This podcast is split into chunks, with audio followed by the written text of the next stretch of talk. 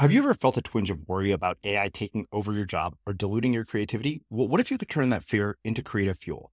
We've just published an amazing new ebook called The Four Keys to Success in an A I World, and this is more than just a guide. It's a deep exploration into the human skills that A I can't touch, the skills that are essential for standing out and thriving, no matter how much technology evolves. We're talking about real differentiators here, like creativity, emotional intelligence, critical thinking, and much more. Inside, you'll find actionable insights and strategies to develop these skills, whether you're a creative person, a business person, or just simply someone who loves personal development. This isn't a story about tech taking over. It's a story of human creativity thriving alongside A I. Picture this, A I as your creative co-pilot, not just as a tool, but a collaborator that enhances your unique human skills. The Four Keys ebook will show you exactly how to do that and view A I in a new way that empowers you instead of overshadows you. Transform your creative potential today. Head over to unmistakablecreative.com slash four keys. Use the number four, K E Y S. That's unmistakablecreative.com slash four keys and download your free copy. I will read blog posts about life hacks or all the, all the, and I'm just like, okay, oh, I like, I can't, I just like, I do not have a morning routine. I am not meditating before I get up. Like, you know, my baby woke up at four a.m. I fed her. She went back to sleep. My middle kid joined me in bed at five forty-five. My older kid joined me in bed at six. We got out of bed and then like, it's a scramble. I didn't, you know, I couldn't get ready until eight thirty once they got out the door. And then I raced to come and talk with you, you know, like they're, they're, we just have a different deal. Um, but what I'll tell you is from the hours of nine to five, when I'm sitting here at my desk, I am so good. Like I can get so much done. And so there are other things that, you know, that we're able to accomplish that. And then, and then after they go to bed tonight, like I'll hop on and I'll do my like nighttime research and reading and preparation for the next day. And this is a life that I am deeply grateful for. I'm Srini Rao, and this is the Unmistakable Creative Podcast, where you get a window into the stories and insights of the most innovative and creative minds who've started movements, built thriving businesses, written best-selling books, and created insanely interesting art. For more, check out our five hundred episode archive at unmistakable creative dot com. Bria, welcome to the Unmistakable Creative. Thanks so much for taking the time to join us. Thanks for having me, Srini. I'm so happy to be here with you today. It is my pleasure to have you here. You are one of a long line of amazing people that uh, has been referred to our show by our mutual friend, Sarah Peck. Uh, every single person who she refers is amazing.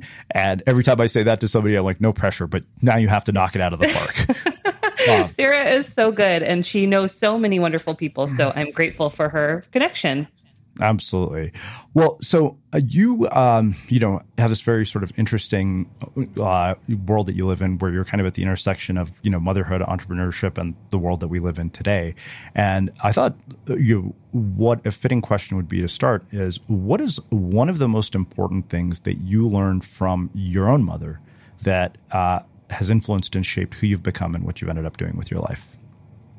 Whoa, big opener. Okay. I actually have a memory to share with you, Srini. So when I was young, uh, my, my parents divorced when I was four.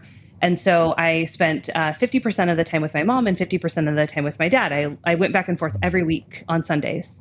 Um, on the weeks I was with my mom, she was a single mom working, and she didn't have a college degree and was working her way up um, through uh, marketing in an architecture field, construction, uh, very male-dominated field. And I remember um, one night uh, very vividly, I was probably about seven or eight, and uh, she had to work late because she had this big deadline, and I was it was one of my weeks with her. And she took me to the office that night, which I thought was so cool because she had like the best, uh, you know, highlighters and and stuff to play with. And I slept under her desk that night um, while she worked late into the night. And this memory sticks out to me so much because I recognized then, even at that young age, what she was doing, which was, you know, she was integrating work and life and deadlines and fighting against a system that really wasn't built for her and bringing me along to get a front seat to that. And boy, that has really influenced the way that I mother and I lead as an entrepreneur, that, that one night sleeping under her desk. Uh, that that time when I was a little kid. Yeah. So just out of curiosity, did your parents encourage any particular career paths or, you know, suggest that, you know, there are certain things that you should do with your life, or did they kind of leave it open-ended for you? No, you know, my parents were not, I don't come from a long line of scholars. Like there, you find families where they've got kids that have all gone to particular schools. And um, I'm the first in my family to graduate from college. So the expectations, I don't want to say they were low, but the the my the family I came from were, it was a pretty scrappy group. Um, and they wanted me to sort of be a good human. And um, in fact, I remember negotiating with them pretty early in life um, to sort of like not get good grades. Um, like, you know, other parents would encourage their kids to do well. And, you know, and I had these other interests. I was involved in student government. I was student body president in my high school and my college. And I just said like, hey, you know, I'm going to forego this like whole four point oh thing in favor of this other stuff. And we kind of pre-negotiated this stuff. Uh, so no, they were, they were kind of open to whatever path I wanted to pursue. And generally, you know, I, I was a pretty good kid. I didn't get in a whole lot of trouble. So it worked out okay. No. Well, I mean, student government, uh, you know, being student, you know, body president and foregoing that and, uh, you know, for like foregoing the four point oh for that, I think is one of those things that uh, doesn't seem like it has an immediate payoff in the short run. But the long term potential of that is so much more significant later in life, uh, just based on my own experience of being raised by parents who pretty much instilled rigid discipline and insisted on straight A's. Uh, and so I wonder, what did you learn from those sort of social experiences about, you know, uh, human relationships, uh, you know, power dynamics and, and making your way in the world? Oh, it, I mean, so I, I went to a, a state school in Washington, uh, Washington State University, and it's a it's a pretty uh, white community. It's a there's a it's a very rural community. Um, so it was really different from how I grew up in urban Seattle, um, and running for student body president there was, you know, something I knew that I wanted to do the second I stepped on that campus. Um, and I was the eighth female to hold the role of student body president in our hundred-year history, and we haven't had one since. So it's uh, it was a really unique experience to try to figure out my path to uh, to even to win. Um, I knew I couldn't, for instance, have another female on the ticket with me. Um, I picked the local radio D J to be my vice president. Like there was like all these things and and um, structures I tried to fight against to um, to try to win, and but it was like sort of for this greater good. Like I knew that if I could get into that seat, that I could change the way that we perceived advocacy, that we would have a different voice representing students. Like it was just, it was kind of all worth it in the end. And again, that has like really translated even later in life. Like I don't remember what classes I took necessarily in college, but I definitely remember holding those kinds of positions of power and what the pressures of that look like. Jewelry isn't a gift you give just once. It's a way to remind your loved one of a beautiful moment every time they see it. Blue Nile can help you find the gift that says how you feel and says it beautifully, with expert guidance and a wide assortment of jewelry of the highest quality at the best price. Go to Blue Nile dot com and experience the convenience of shopping Blue Nile, the original online jeweler since nineteen ninety-nine. That's Blue Nile dot com to find the perfect jewelry gift for any occasion. Blue Nile dot com. There's never been a faster or easier way to start your weight loss journey than with PlushCare. PlushCare accepts most insurance plans and gives you online access to board-certified physicians who can prescribe F D A-approved weight loss medications like Wegovy and Zepbound for those who qualify. Take charge of your health and speak with a board-certified physician about a weight loss plan that's right for you. Get started today at PlushCare.com slash weight loss. That's PlushCare.com slash weight loss. PlushCare.com slash weight loss. Mom deserves the best, and there's no better place to shop for Mother's Day than Whole Foods Market. They're your destination for unbeatable savings, from premium gifts to show-stopping flowers and irresistible desserts. Start by saving thirty-three percent with Prime on all body care and candles. Then get a fifteen-stem bunch of tulips for just nine ninety-nine each with Prime. Round out Mom's menu with festive rosé, irresistible berry chantilly cake, and more special treats. Come celebrate Mother's Day at Whole Foods Market.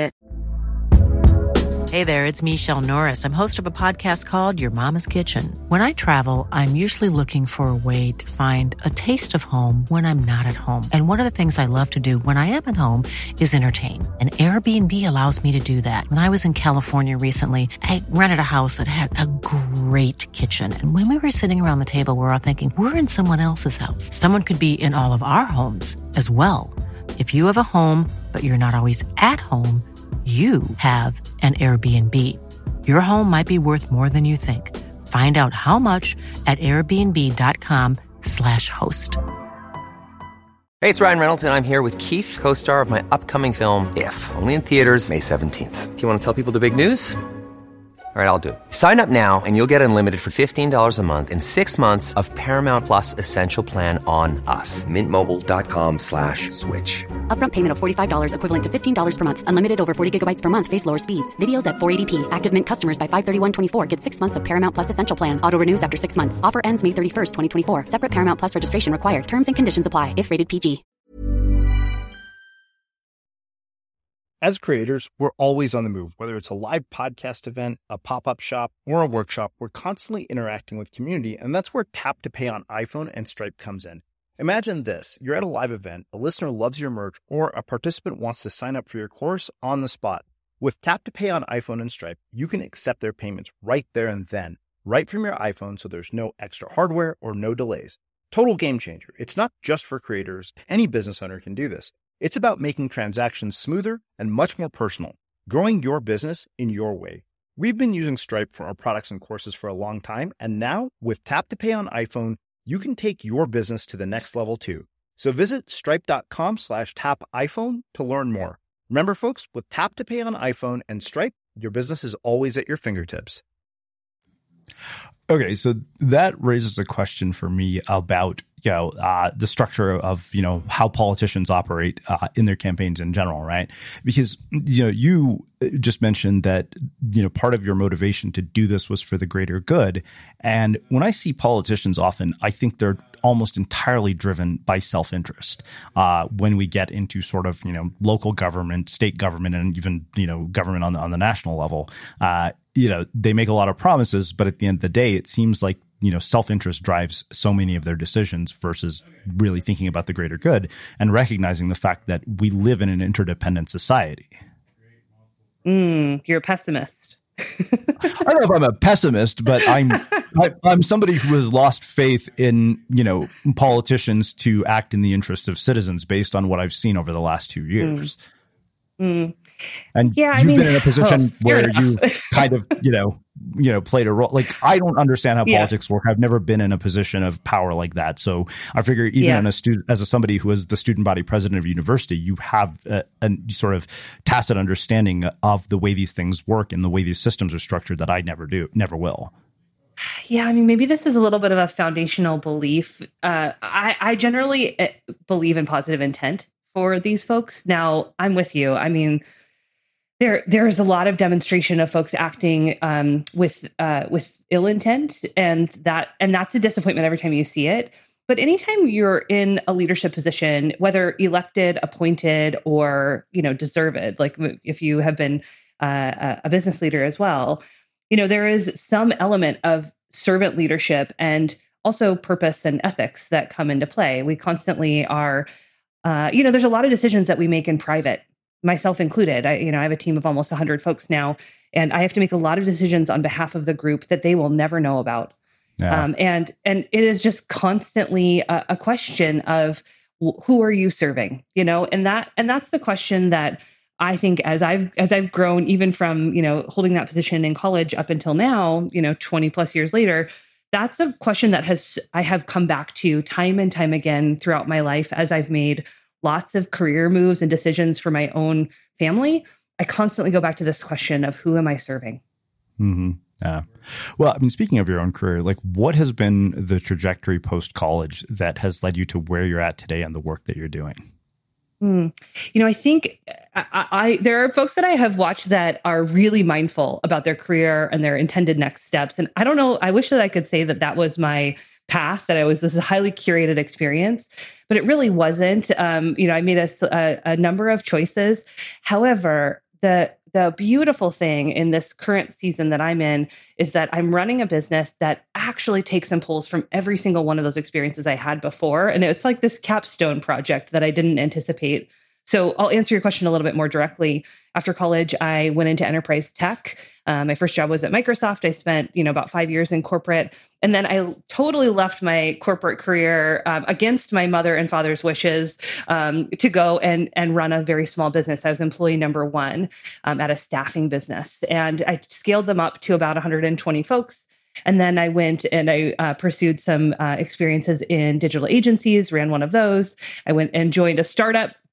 And it was when I was at the startup, uh, my first time doing a B two C startup. And so I, you know, I kind of had had this like collection of what seemed like random experiences, but kind of was a little bit of a tour of duty around the business world and checking out different business models. When I was at that mm. startup, um, I got knocked up. I was super excited. We decided to start our, my family with my husband.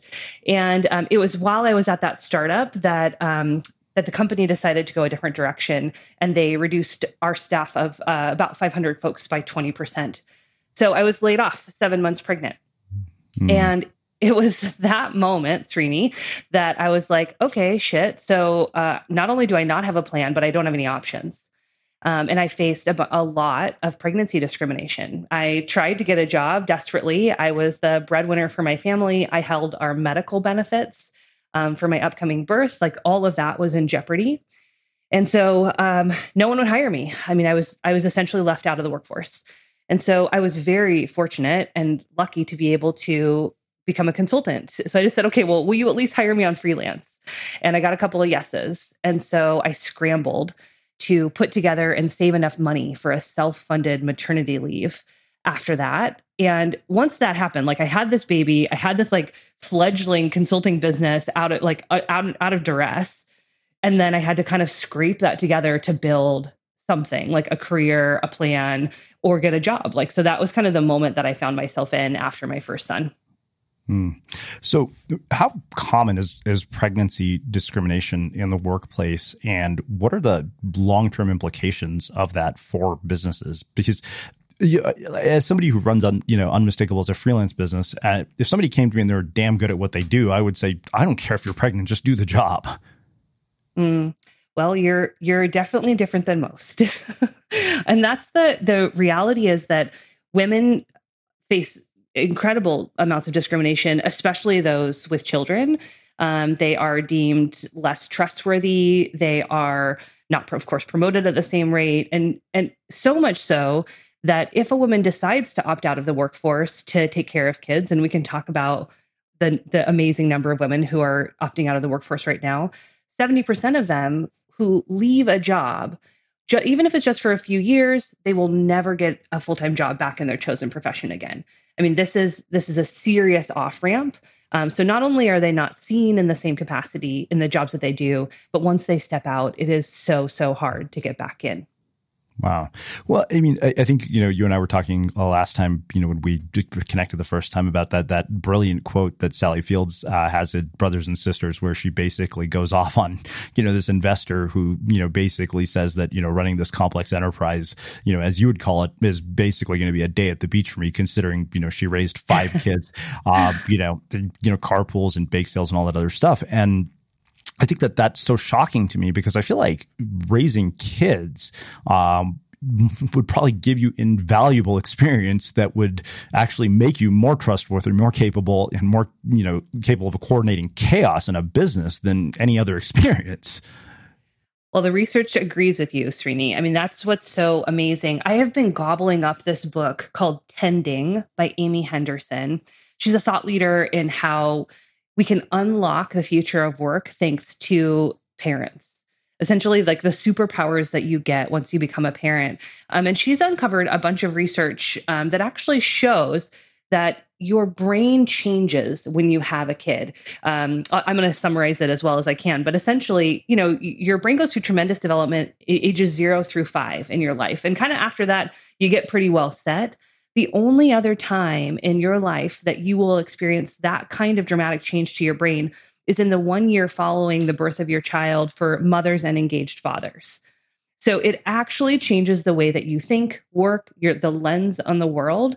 Um, and, and Amy's teaching is that we can absolutely unlock creativity at work uh, aligned with parenthood. And, and for me, that certainly has been a true experience. I had my babies and I started my business all, all mixed up and jumbled up together. So I, I personally experienced that same, um, that same thing. Yeah. So the, there are two questions that come from this. Um, one, you know, how did your own perspective and worldview change specifically as the the byproduct of, of having children? And then, you know, from a um, policy level, what is it that can be done to combat this whole idea of pregnancy discrimination? Mm. I'll address your first question. So I'll tell you another story. Okay, so I had my first son. I was scrambling, trying to figure out what I wanted to do with my life professionally. And what I didn't know about kids is that they don't know how to eat or sleep. I thought that they just, I didn't know that they didn't know that. So I was, I was trying to figure out how to sleep train my son. Sleep train. This is like a job. This is something you have to do. You have to teach the kids how to sleep. So I started this little Facebook group of a bunch of my mom friends just, and I was like, hey, I need to get my kid to sleep. Like, what are the techniques? And what happened next absolutely blew me away. All these women in this Facebook group started at adding their other friends and introducing themselves. And this group grew organically. I mean, in a matter of months, we had five hundred folks in this group. And all of a sudden, these women were suggesting all these techniques and binkies and classes. And I was like, what is happening here? Uh, you know, it was this club I didn't know that I needed and that I immediately got invited into. And what happened, Srini, is that I, I looked at this group and I said, why can't we have that at work? Why can't we have this like truly intrinsically motivated collection of people so enthusiastic about helping each other without fear? Like, why can't we ex- we have that experiment in the workplace? And that actually that little group of Facebook mamas totally changed that question that I told you earlier about, which was, who do you want to serve? I wanted to give money to this group. Like, I wanted this, this group of women and mothers to live lives that allowed them to be both mothers and compensated well and have this impact in the world, um, and not have to compromise. And so that completely shifted what I wanted to do and the business that I wanted to build. Because I, before that, I had been making a bunch of white dudes really rich. and, and I just didn't want to do that anymore. Yeah. Wow. What about the policy piece? Yeah. Okay. So this is a systemic problem. This is, uh, you know, any sort of marginalized group, there are many issues that need to be discussed when we're thinking about this. Now, the interesting thing, you and I are talking um, during a very unique time because of the work that's happening on the federal level um, around this massive funding proposal. For the very first time in history, there is a very real possibility that we're going to pass a national paid leave program. Uh, I'm sure, you know, you've probably heard and know that America is one of the very few industrialized countries that doesn't have paid leave um, for our caretakers. And this isn't just mothers. This isn't just maternity leave. This is for fathers. This is for any partner who adopts a baby. This is also for the sandwich generation, like I'm entering into, where we need to take care of our parents, our peers, and ourselves. So it's a very um, ubiquitous policy that enables twelve weeks of paid t- paid time off. I also, I sit in Washington State, and um, we are one of four states that actually has a, a state paid leave program. Um, so I was the benefactor of this for my last child. I got one thousand dollars per week for twelve weeks while she wow. while I was off with her, which was remarkable because my first two kids, I told you, I mean, I was scraping together every penny I had to make sure I could pay my mortgage. And this last time, Um, you know, I, I had a very different experience. I was I was super confident going into that leave, knowing that I would have that that fund and that investment to come back to. And so now we have a chance to pass that on the federal level. So that's one piece of this. Paid leave is a really big piece of this. Um, so that's that's private sector um, uh, funding. In addition to that, of course, we have uh, we I'm, I'm sorry, public sector. We have private sector work that needs to happen as well. And this is the stuff that we're really passionate about my business, because we come into workplaces and we help with basically culture coaching to make these environments more hospitable um, to women, to caretakers, and to other underrepresented groups, um, so that they can stay in as much as we possibly can. We want folks to stay in, and we want them to either stay in in a full-time capacity, because you can, you know, right now that, a, that attrition and resignations are through the roof, but also to consider bringing them in in a freelance capacity, like the situation I, I shared with you, um, because that also lets us keep folks in. So we are specialists in trying to help bridge those relationships so that we can keep the right folks in the room. Nah. What do you think that men in the workplace misunderstand about this dynamic and this narrative? And is that misunderstanding, uh, you know, true for men who happen to already be fathers as well, but whose wives are, you know, long past, you know, giving birth to long past pregnancy? I mean, look, I, I, I think we all have blind spots. Um, I, I don't want to generalize that, you know, all men, uh, you know, discriminate towards pregnant women by any means. I, I have met a lot of really active allies in this fight. Um, but we all have a responsibility to take up a charge that looks like building hospitable workplaces where we all can thrive. Um, pregnancy is one of the moments where we see a massive amount of discrimination in a very short period of time. But that's not the only place we see discrimination. Of course, people of color, n- non-neurotypical, lot, there's, there are many situations where we're not accommodating to our peers and our colleagues. And should we, should we offer that kind of accommodation or that kind of empathy?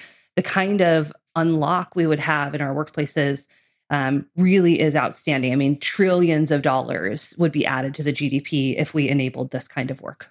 Yeah.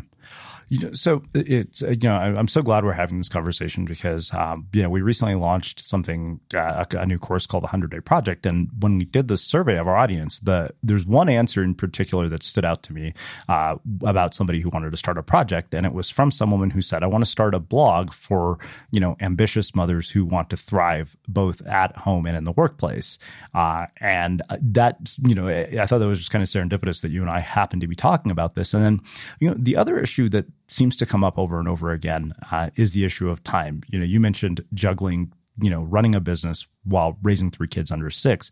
And I think the thing that really kind of shined a light for me on my own biases was when, you know, one of our, our uh, former guests, Michelle Florendo, showed up, you know, to our mastermind calls with a baby in tow. And I realized, uh, you know, that when I was giving a lot of my advice, I hadn't considered the context of her life. Yeah, well, I know Michelle. She's actually brilliant. Um, and we have been on many calls with babies and pumps and all sorts of stuff going on in the background. It's funny because for us, you know, we don't think about it, right? Like, uh, I do remember I conducted a job interview very early on at Lions and Tigers, and um, and I was pumping. And I was like, hey, by the way, I got a pump right now. And what I didn't know is that it actually made that candidate want to work with us more. You know, he was like this, I've never been in a workplace where, where it's just so open who people are and what they need. And so what I didn't know, uh, this was, I should have come to this conclusion first, but I didn't know that sort of like that level of authenticity and that level of vulnerability around the shit that we've all got going on in our lives, including these kids and parenting and all this messy stuff, like needs to come out. Like it was just, it was just right there and it needed to come out. And here we are, there is no choice.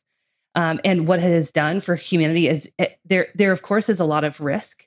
Um, and there are, of course, people who um, don't have that uh, psychological or organizational safety. Um, but in our organization, that has been a superpower. That has been a thing that has, has bonded us all. Um, and, and to your point, like not everyone that works for us are parents. And so there is this great empathy um, exchange that happens when we get to show up like that. You know, one of the, the folks that work at, at my company, she lives in an Airstream. She travels and, and she works. She's a digital nomad. And so, you know, I could never empathize with that experience prior to this. You know, she has uh, fifty square feet that she lives in every day, but she makes the best damn uh, uh, espresso that you've ever, ever seen. And so um, there is like this great human connection that is afforded to us today that's really unique. If you thought the only way to get a more defined jawline with natural-looking results was through surgery, think again. Juvederm Volux X C is a non-surgical injectable gel filler that improves moderate to severe loss of jawline definition and can help you achieve natural-looking results with little downtime. Even better, this improved definition lasts up to one year with optimal treatment. No maintenance required. Improve jawline definition for a smooth, sculpted look with Juvederm Volux X C. For important safety information and to find a licensed specialist, visit Juvederm dot com. That's J U V E D E R M dot com. Not for people with severe allergic reactions, allergies to lidocaine, or the proteins used in Juvederm. Common side effects include injection site redness, swelling, pain, tenderness, firmness, lumps, bumps, bruising, discoloration, or itching. There's a risk of unintentional injection into a blood vessel, which can cause vision abnormalities, blindness, stroke, temporary scabs, or scarring. Talk to a licensed specialist to find out if it's right for you. There's never been a faster or easier way to start your weight loss journey than with PlushCare. PlushCare accepts most insurance plans and gives you online access to board-certified physicians who can prescribe F D A-approved weight loss medications like Wegovy and Zepbound for those who qualify. Take charge of your health and speak with a board-certified physician about a weight loss plan that's right for you. Get started today at PlushCare.com slash weight loss. That's PlushCare.com slash weight loss. PlushCare.com slash weight loss. Cool fact, a crocodile can't stick out its tongue. Also, you can get health insurance for a month or just under a year in some states. United Healthcare short-term insurance plans, underwritten by Golden Rule Insurance Company, offer flexible, budget-friendly coverage for you. Learn more at U H one dot com. Hey, it's Ryan Reynolds, and I'm here with Keith, co-star of my upcoming film, If, only in theaters May seventeenth. Do you want to tell people the big news? All right, I'll do it. Sign up now and you'll get unlimited for fifteen dollars a month and six months of Paramount Plus Essential Plan on us. Mint Mobile dot com slash switch. Upfront payment of forty-five dollars equivalent to fifteen dollars per month. Unlimited over forty gigabytes per month. Face lower speeds. Videos at four eighty p. Active Mint customers by five thirty-one twenty-four get six months of Paramount Plus Essential Plan. Auto renews after six months. Offer ends May thirty-first, twenty twenty-four. Separate Paramount Plus registration required. Terms and conditions apply if rated P G. Since two thousand thirteen, Bombas has donated over one hundred million socks, underwear, and T-shirts to those facing homelessness. If we counted those on air, this ad would last over one thousand one hundred fifty-seven days. But if we counted the time it takes to make a donation possible, it would take just a few clicks. Because every time you make a purchase, Bombas donates an item to someone who needs it. Go to bombas dot com slash ACAST and use code ACAST for twenty percent off your first purchase. That's bombas dot com slash ACAST, code ACAST. As creators, we're always on the move. Whether it's a live podcast event, a pop-up shop, or a workshop, we're constantly interacting with community, and that's where Tap to Pay on iPhone and Stripe comes in. Imagine this. You're at a live event, a listener loves your merch, or a participant wants to sign up for your course on the spot. With Tap to Pay on iPhone and Stripe, you can accept their payments right there and then, right from your iPhone, so there's no extra hardware or no delays. Total game changer. It's not just for creators. Any business owner can do this. It's about making transactions smoother and much more personal, growing your business in your way. We've been using Stripe for our products and courses for a long time, and now with Tap to Pay on iPhone, you can take your business to the next level too. So visit stripe.com slash tap iPhone to learn more. Remember, folks, with Tap to Pay on iPhone and Stripe, your business is always at your fingertips. No. I mean, how then do you manage, you know, the time-wise to actually do all of this? Because I, oh. the thing that, you know, like when I was in my conversations with Michelle, what became apparent to me was that I was, you know, giving advice about productivity and time management that often is given by, you know, like single men, white men like Tim Ferriss. And I realized if Michelle yeah. dropped her kids off at Tim Ferriss's house for a week and said, you know what, babysit my kids, let's do that as the Tim Ferriss experiment, all his productivity strategies would go to shit pretty quickly. Personally, I want somebody to do that. I think it would be fascinating to watch. Um, but the thing is that, you know, like I said, that made me so aware of the fact that I had completely ignored the context of other people's lives when I was giving certain pieces of advice. And I finally came to the conclusion. So when I would, you know, sit in these masterminds, I would tell people, I'm like, I want you to consider the possibility that everything I'm telling you is bullshit, because it might be for you.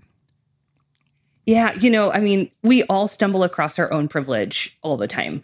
Um, that that's just a part of this human experiment, is that there are elements of advantage that we each have that we need to either compensate for or take moments of pause. And so, you know, nice work kind of coming to the conclusion that uh, that that you sit in a different place than Michelle. I mean, yes, I I will read blog posts about life hacks or all the, all the, and I'm just like, okay, oh, I like, I can't, I just like, I do not have a morning routine. I am not meditating before I get up. Like, you know, my baby woke up at four a.m. I fed her. She went back to sleep.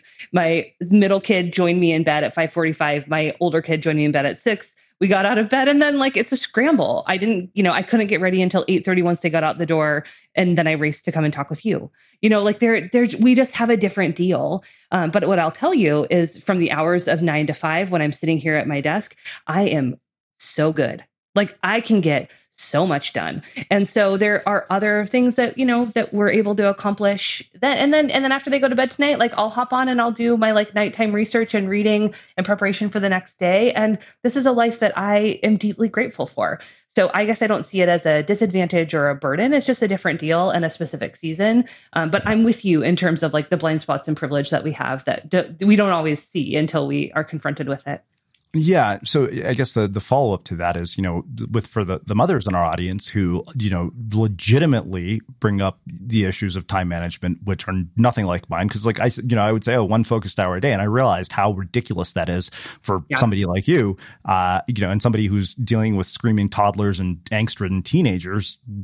I'm, you know, a single guy, and I, it just became so apparent to me. So for mothers in the audience, like, what is it that enables this? Because, you know, I, you know, like you said, they have invaluable skills that should be brought into the workforce, and yet they're having to compromise. Yeah. One of the things that we have studied at Lions and Tigers is this concept of highest and best use. And it's actually a real estate term that we've borrowed, because it, it looks at a plot of land and it thinks about the kind of investment that you can get, the return on investment, given the particular boundaries and resources available to that, to that land. And we think about that as it relates to humans. And how that shows up for us is that we try, our, in most situations, to not measure hours. Um, so we have an uh, so we kind of apply this by thinking about impact over hours. And um, and to sort of answer your question about how mothers are able to balance, I mean, this is just, you know, part of our skill set. And what what I have found, though, is that Uh, what we what we don't do is we don't say, okay, well, I need to see you online and in your seat at nine o'clock. Like, I need your little, you know, dot to show up green. Um, we don't we don't even look at that. We don't we don't consider when or where a human is working. When we think about highest and best use and impact over hours, what we're looking at is what are the objectives and key results that that we are signed up to accomplish, and are we able to accomplish those things? The how it gets done is completely individualized. Um, and and we empower our team and our staff to work in the way that is best for them, um, and that has been uh, that's been our coping strategy in the last two years um, during COVID and homeschool and like that. So we've just have had a ton of grace as it relates to time, um, because it's really different for every person. Earlier this week, my middle kid got sick. Now in times of COVID, I have to pull all three kids out of school and go do COVID testing before they can even go back in. So yeah. I had to cancel everything on Monday. I worked late Monday night. I hopped online half day on Tuesday. I mean, this is just the reality of like how parents are living, especially right now with back to school and this like hybrid thing. So it's staccato. It is like, I, there's no flow. I'm not like getting into a place where I'm doing like Pomodoro timers. No, I'm doing like fifteen minute like survival chunks. We're looking mm-hmm. at the most most urgent things like that. Sometimes that's just what that's like where we're at right now. No. Well, so, you know, I love this idea of an impact over hours workplace. Uh, and the, it's the funny thing. That's one of the reasons I don't think I did well in corporate, was because I felt like I was always in situations where they measure face time. And I remember the very last job interview I ever had for a real job. This was right before my book, uh, Unmistakable, came out. Uh, you know, it, it was kind of like the moment when I said, you know what, I'm never going to go back. Like, this is my moment when I've decided that it's just not going to happen. And I, I went into this job interview, and I wrote about this in my book. And uh, I remember talking to this executive team, and the guy looks at me and says, yeah, he said, when I asked about the culture, he said, when we say eight o'clock, we mean eight a.m., not eight fifteen. And I was like, yeah, this is a place that's entirely driven by rules and social norms that are completely outdated. Um, but You know, and again, I haven't been in the corporate world for so long that I don't know if that's the case anymore. But I, I feel like an impact hour per hours workplace should be more prevalent across, you know, industries. And it doesn't seem like it is yet. How do we get to that? Yeah, I mean, you're touching on the Great Resignation. I mean, this this is the time that we're in. You you probably felt this earlier than many Americans, or maybe maybe how you were uh, raised gave you more confidence to go into a, uh, a setting like this. Um, but now many Americans are catching up. I mean, we've, we're hearing, of course, of the number of people. I mean, you look at a bunch of different studies, and it's roughly half of Americans are currently evaluating whether they're going to stay in their roles or not. Um, and then, of course, you know, we've seen a tremendous amount of folks opt out of the workforce, either opt out or be pushed out, right? I mean, in April, May, and June of this year alone, eleven point five million workers quit their jobs. Wow. A lot. A lot. And of course, the majority of those are women, and the majority of those women are women of color. So you can imagine the kind of workplace disruption that happens when everyone quits their jobs. Attrition is is the number one fear for leaders right now. And you know, the, these there are really clear reasons why this is happening. I mean, number one on the list is burnout. It's just it's not it, the way we have been working is not sustainable. And and to to your point earlier, you know, I represent a pretty big percentage of the population. Most Americans are parents. Um, and many of us had to step out and take care of children for the last two years. My kids are a little bit younger, um, so I, I had a little bit of a different scenario, but many of our colleagues um, have been fighting against this system that wasn't built by us or for us. You know, this like eight hour, eight hour, eight hour workday just isn't real anymore. You know, our, our lives have changed so dramatically, um, and we haven't centered Uh, the kinds of people that we really want to make sure stay in the workforce. And so what we're seeing is that they're opting out. Yeah. Well, then how do you redesign a workforce to accommodate for this, uh, not just on the individual level, like at your company, but to do it at scale across society? It's interesting because if you talk to any leader who runs a business and you ask them, what's the thing that makes your business different? They all will say, my people. Right? Like that is the answer. And what's remarkable is that they haven't centered their people. I mean, m- many business leaders, many others in my field will center profit or outcome or clients as the thing that they need, right? Because we need money. Like this is how this whole thing works. We're profit-driven capitalistic society. But what we have found at L and T in this sort of counterculture that we've built is that if we ask our humans what they need and we build that into our system, our results are better collectively. So the things that we see work that research demonstrates, of course, is that we offer flexibility. We make sure that people can work how and when they want. If they want to work part-time, that's great. If they want to go back up to full-time, that's great. Like there is no fear of that kind of shifting and changing over time. We look at leaders um, who reward inclusive cultures. So, and this is hard. Um, you know, measuring belonging is very difficult. And that's really where I think uh, leaders are are trying to go next. Um, is thinking about how we can uh, ensure that our workplaces are not only inclusive, but that f- people feel like they can belong. And and with that, you know, what the other thing that people need, sort of the third item, is that, and, and this relates directly to burnout, is that they need organizational clarity to know what they're fighting for collectively. Because if you don't understand the purpose and how you fit in, you work all of the time and you burn out. So it is this really bad cycle of poor leadership, which uh, does not sort of clarify the outcomes and mission and everyone's piece in that puzzle that leads to these cultures that don't see the humans that are doing the work. Hmm. Well, let's talk a bit about diversity. Um, you know, you mentioned, you know, women of color multiple times. And I think that the thing is, as, you know, a non-white male, uh, when I hear people talk about diversity, it, it, yeah, at times I feel like it's just a buzzword. Like there are two experiences in particular that stand out to me. Um, I gave a TEDx talk uh, at TEDx Portland, and I remember, you know, when I sent the video to my speakers bureau, they said, "There's only one thing wrong with this talk." I said, "What?" They said, "You know, the kids in the slides are all white." And I was like, "Well, doesn't it matter that an Indian guy is giving the talk?" Like, and then same with the show. I remember having somebody email me complaining about the lack of diversity of guests. And I'm like, you realize you're a white woman emailing an Indian guy about the lack of diversity on a show hosted mm. by an Indian guy. Yeah.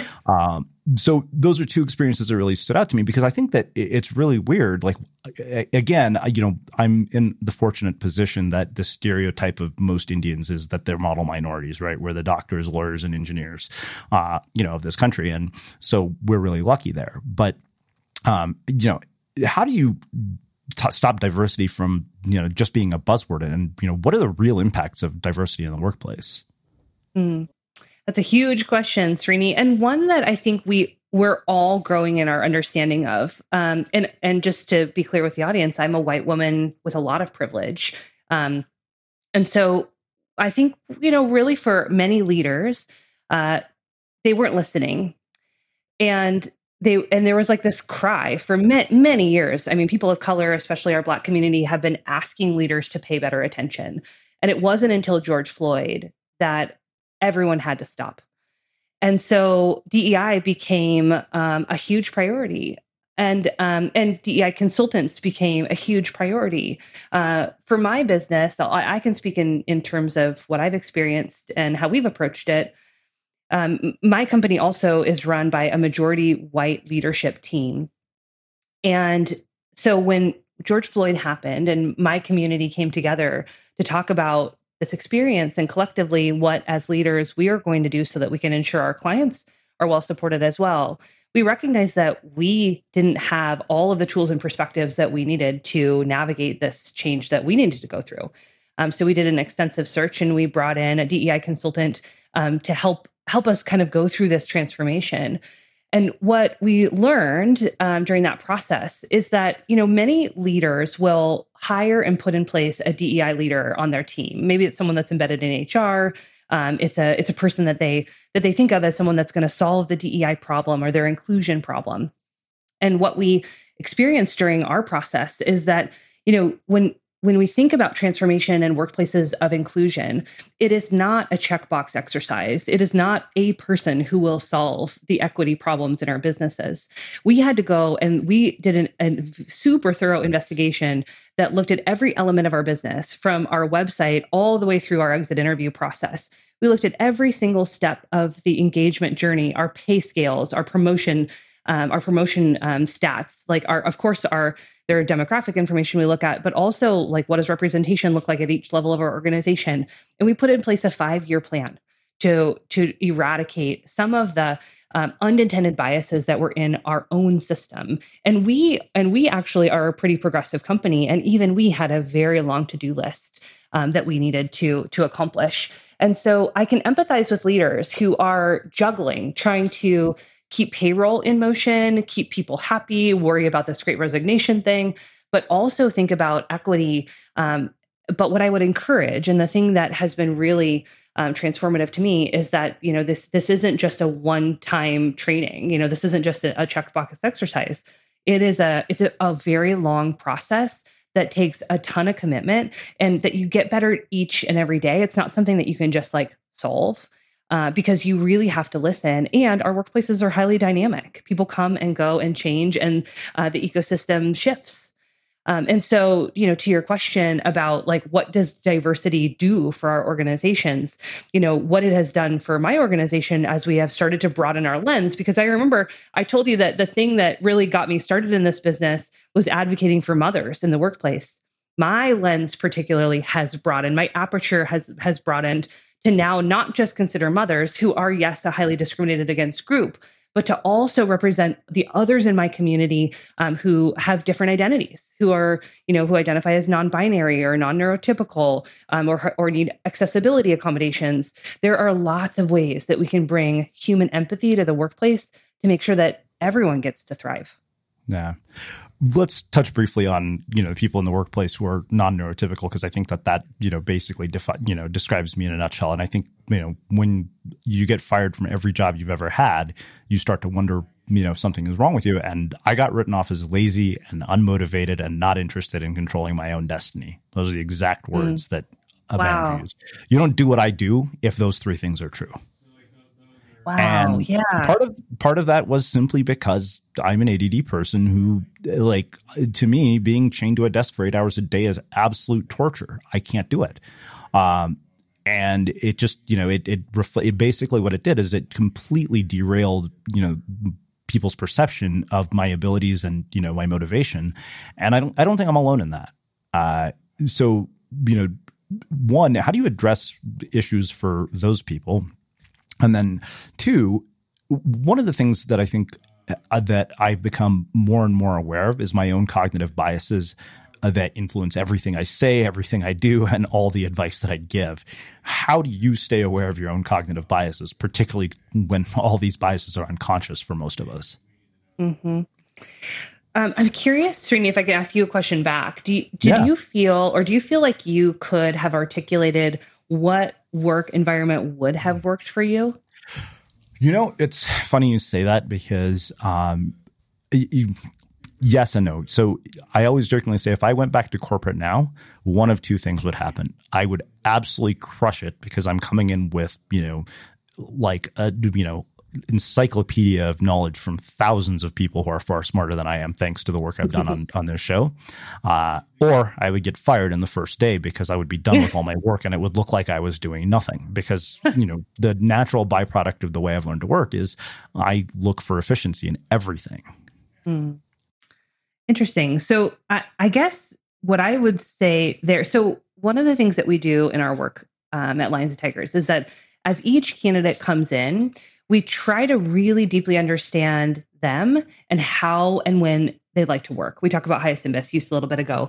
Um, mm-hmm. So what is unique about our model is that as someone comes in, it, it's like a very customized approach. And then what we do is we try to go and find them projects that fit that particular body of uh, like their needs and, and their superpowers. Yeah. Like if you are absolutely best working at midnight because that's when you light up, then we want to find projects that um, are flexible in nature, that don't, that can, can be done um, asynchronously. And we set up the tools that allow you to do that. So that's why I would, I would say like, But but that's because I deeply believe in people's ability if they're put into a space where they are able to thrive and not conform yeah. to the way that I want to work.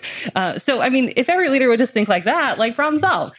Yeah, no, absolutely. So I, I remember my old mentor, Greg, said, you know, if you mismatch talent with environment, you're going to get shitty performance. And yeah. this is something that I realized as the person who had been put on performance improvement plans, I realized there was one fundamental flaw in that entire you know, uh, process. I was like, performance improvement plans don't improve performance. They prevent long, wrongful termination lawsuits. Oh, and so true. I realized, I said, the thing that nobody ever asks when they put somebody on a performance improvement plan is, is this person actually doing the right job in the first place? Maybe that's why their performance sucks. Yes, such a good point. And here's the other factor here that, you know, that leaders really should be paying attention to, Gen Z. I mean, no. they're, they're going to demand a very different kind of work. You know, okay, so I'm doing um, a, a little project with my alma mater. I'm I'm letting them take on a new product um, that I'm thinking about for Lions and Tigers, and it's the entrepreneurship class at, at my college. And so I'm letting them like take a chunk of this. In my very first meeting with these six twenty-year-olds, one of the gals says, um, I have A D H D and I, you know, and I want to know how you can accommodate me.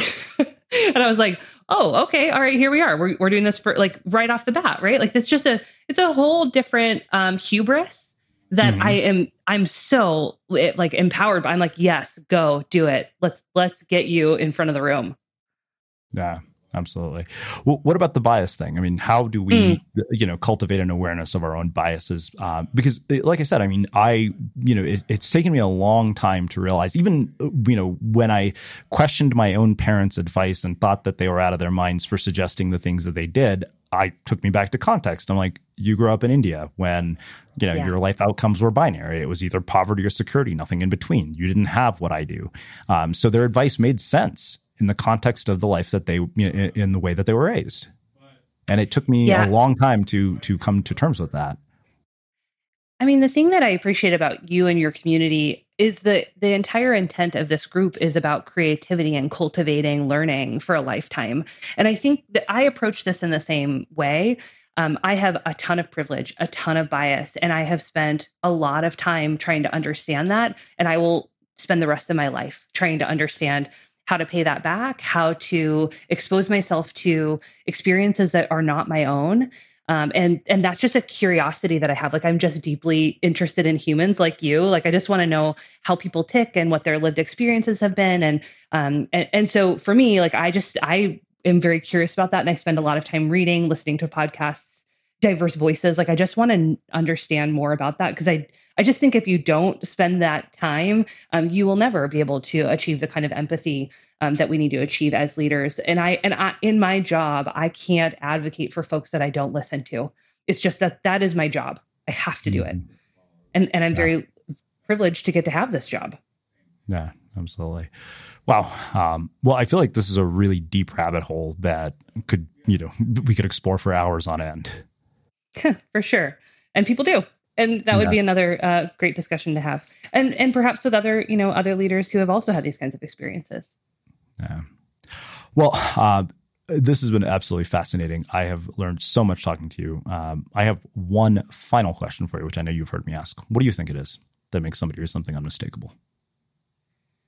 Oh, boy. I've heard so many of the answers on uh, this podcast before, and I, I don't want to repeat other themes, but I... I Okay, so uh, let me think about something unique. Uh, no, I, I have to agree with your past guests who have talked about authenticity. Like, I just, I'm craving it. I want more of it. I want like dirty sailing sailors. Like, I just, I want this like really like Humans of New York style way of life. Like, I just, I'm so grateful that that's the space that we're moving into, and I will never go back.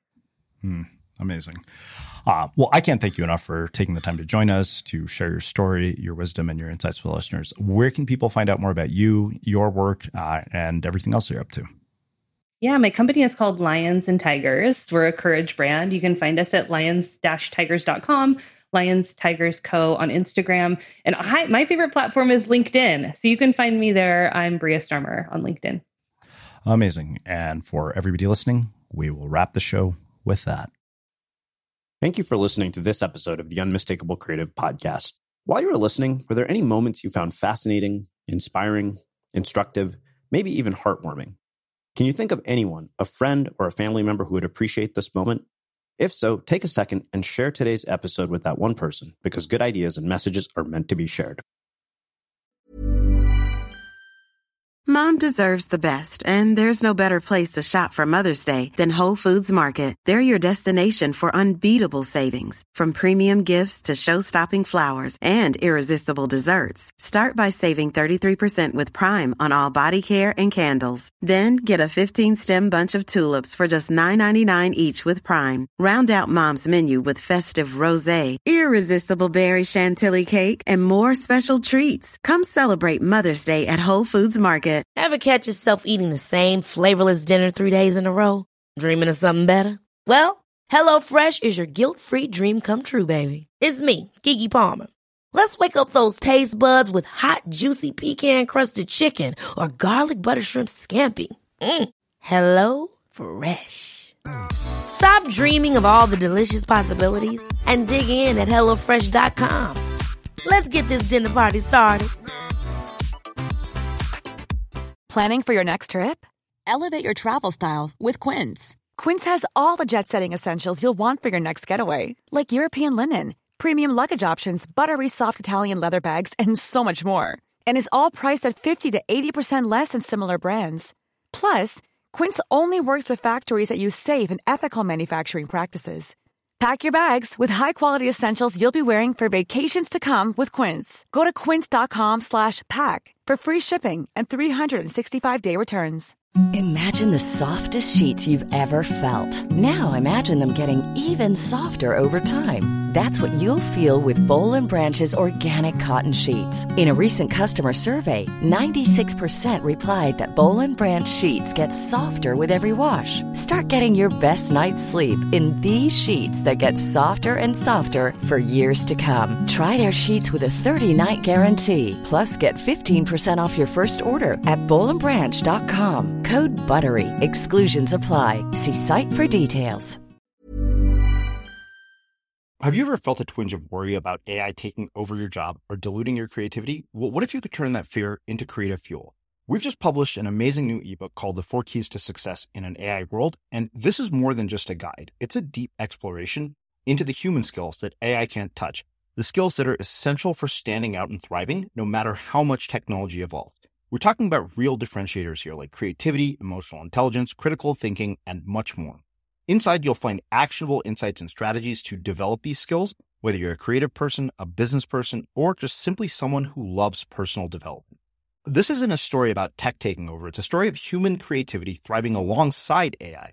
Picture this: A I as your creative co-pilot, not just as a tool, but a collaborator that enhances your unique human skills. The Four Keys ebook will show you exactly how to do that and view A I in a new way that empowers you instead of overshadows you. Transform your creative potential today. Head over to unmistakable creative dot com slash four keys. Use the number four, K E Y S. That's unmistakable creative dot com slash four keys and download your free copy.